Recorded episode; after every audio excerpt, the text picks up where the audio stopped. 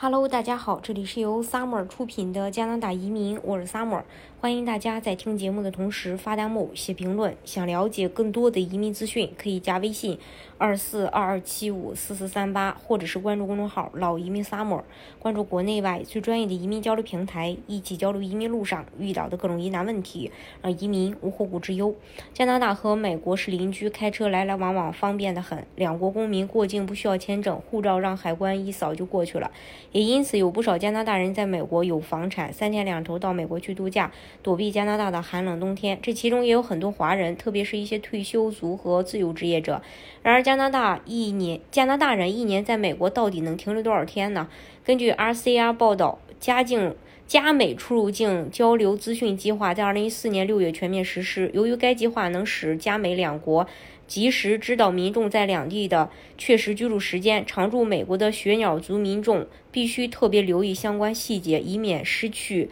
本国健保与居留身份。B.C. 省议员提醒人们，加拿大和美国之间实行新的信息共享协议后，经常去美国长时间住的加拿大人要小心。如果超过了美国有关居住期限的规定，有可能面临严重后果。加拿大和美国签署分享信息的出入境动以前，加拿大人去美国时过的是美国海关，回来时过的是加拿大海关，两边的海关不通气儿。加拿大海关只知道加拿大人是什么时候回来的，但不知道你是什么时候出去的。因此，许多加拿大人。长期以来对自己到底在美国待了多少天漫不经心，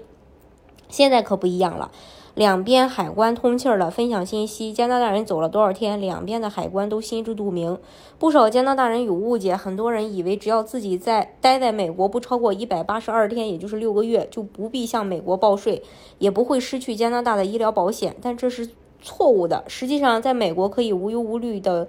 居住的最长期限是一百二十天，而不是一百八十二天。非加拿大人的其他外国人每年最多在美国停留九十天。对于加拿大公民来说，如果要在美国住一百二十天，那不超过一百八十二天，必须填写美国国家税务局的一张表格八八四零。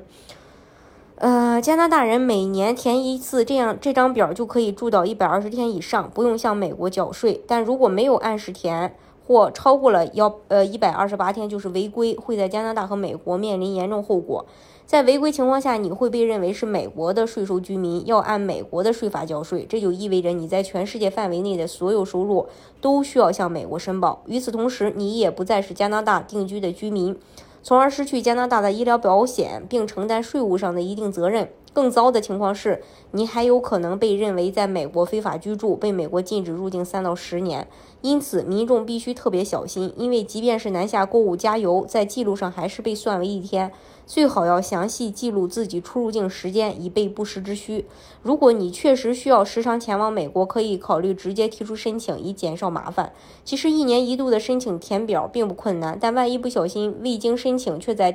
美国停留超过一百二十天，唯一解决的方法就是乖乖乖的向美国缴税。随着加美出入境交流咨询计划的实施，两国民众在两地的实际居住时间信息是等于透明的。经常南下购物甚至长期居住美国的学鸟族可以留意以下几个方面，以免造成困扰。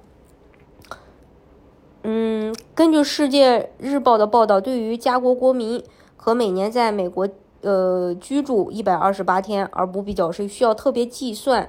呃，注意计算方式。当年在美国逗留的每一天都计算为一天，前一天所逗留的天数每天折算为三分之一天，在前一年的天数每天折算为六分之一天。如果三年内逗留的天数达一百八十三天以上，美国税务局就认定你为美你是美国的税务居民，需要报税。当然，也有也有可豁免的情况，比如学生、教师、外交人员或在美期间因为身体疾病而无法离境的。对大多数血鸟族而言，最好每年填写美国。国税局的八八四零表格，简单来说，填写了免税申请表，每年最长可以停留一百呃八十二天；不填，每年最长可以停留一百二十天。如此以来，加拿大人在居在美国居留的，呃，就是说要注意这个居住的天数，以免受到违规后